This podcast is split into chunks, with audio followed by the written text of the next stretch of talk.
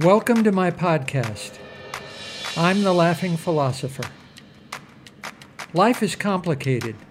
You are complicated. Everything seems to have been figured out, except how to live a happy life guided by wisdom and reason. What does it mean to be a good person? What is love? Who am I before I was told who I am? Why haven't I found myself yet? Why do I have regrets? Is this a just world? Almost from the moment of birth, we've been told how to behave, how to fit in, and how to fulfill other people's expectations. We grow to fear that we will lack importance or cease to exist in the lives of others if we think for ourselves and question the rules and roles that we've been told define us. Only when wisdom and reason removes this illusion can we live authentically in the world around us and become our real selves. Episode number 12 Why is doubt greater than certainty? Why is doubt better than certainty? Because certainties always end in doubts, but doubts always end in certainties. Let's hang a question mark on six certainties you have long taken for granted. First, almost from the moment of birth, you were told not to think for yourself but to be a rule follower and role player. You were not born human. You became human as the structures of society became the structures of your consciousness. As society's roles and rules begin to dictate what you see and what you unsee. You become human at the moment you escape from freedom.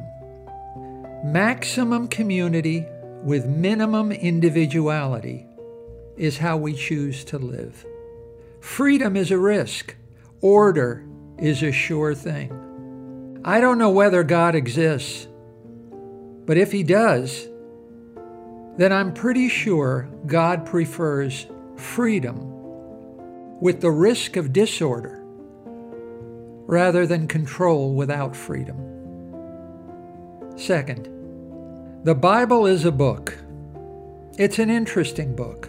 It's a popular book, but it's not the only book. And it's not an instruction book.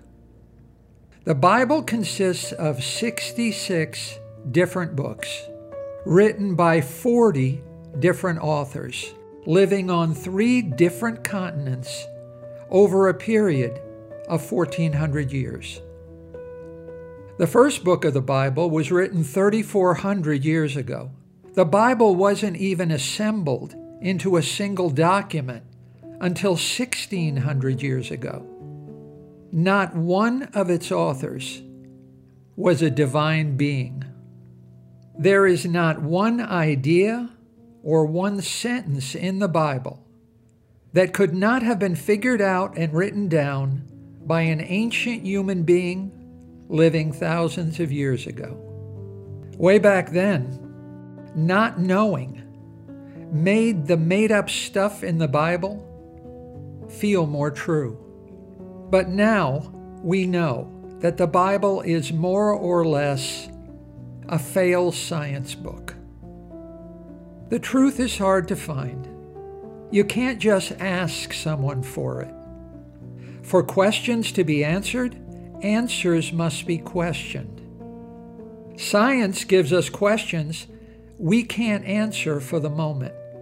The Bible gives us answers we can't question forever. Ancient books written by ancient men, living in ancient cultures, should not govern contemporary life. Third, true love.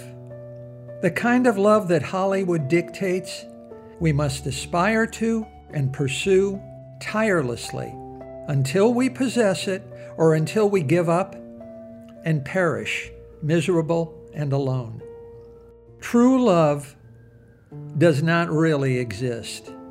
It is as unreal as who you think you are or how you imagine Australia.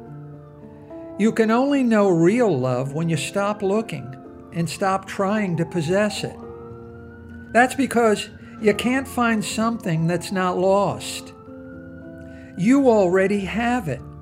You just don't know it. It's right in front of you, hidden by familiarity. Love is not a carrot at the end of a stick. You always had the carrot. Now throw away the stick.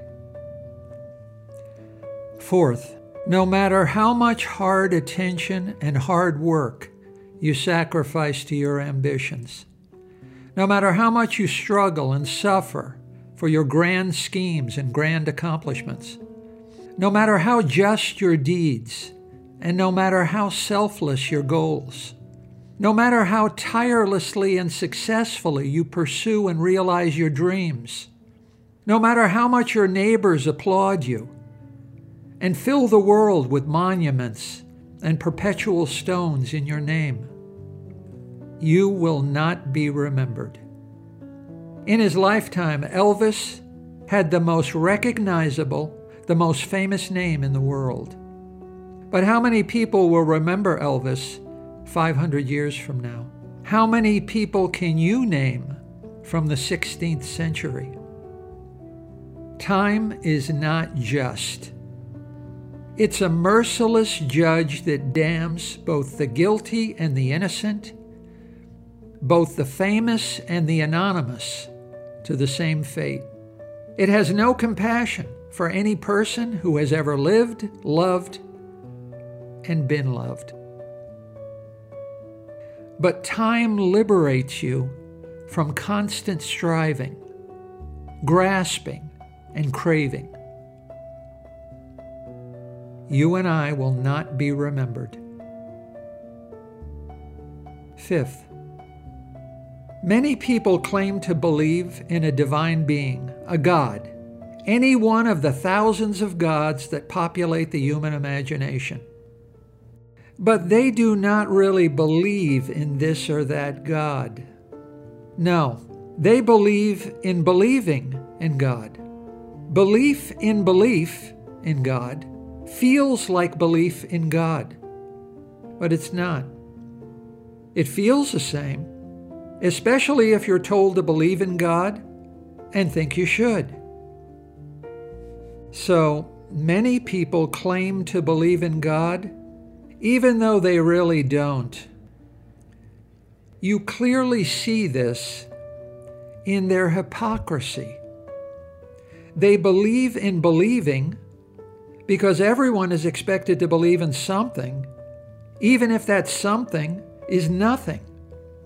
It's quite common for human beings to mistake one feeling or one idea for another, so this shouldn't surprise you. Many people confuse experience with wisdom, humility with weakness, belief with knowledge. You confuse the voices you hear in your head with the ego or the self. Belief in belief is not belief, it is hypocrisy. And sixth, so, does life have a purpose? Nature is purposeless. Flowers bloom without purpose. Leopold bloom without purpose. Trees grow to the sun without purpose. The universe expands without purpose. Apple trees grow apples without purpose. The third planet from the sun grows people without purpose. The earth is a blooming, buzzing confusion without purpose. Purposelessness is the purpose of life. The purpose of life is being, simply being. Nature requires no justification for living. So why do you? We are born knowing only life. That is all we know, but all we need to know. The truth always has been right in front of your eyes. What is life's purpose? Google doesn't have the answer because not every question deserves an answer.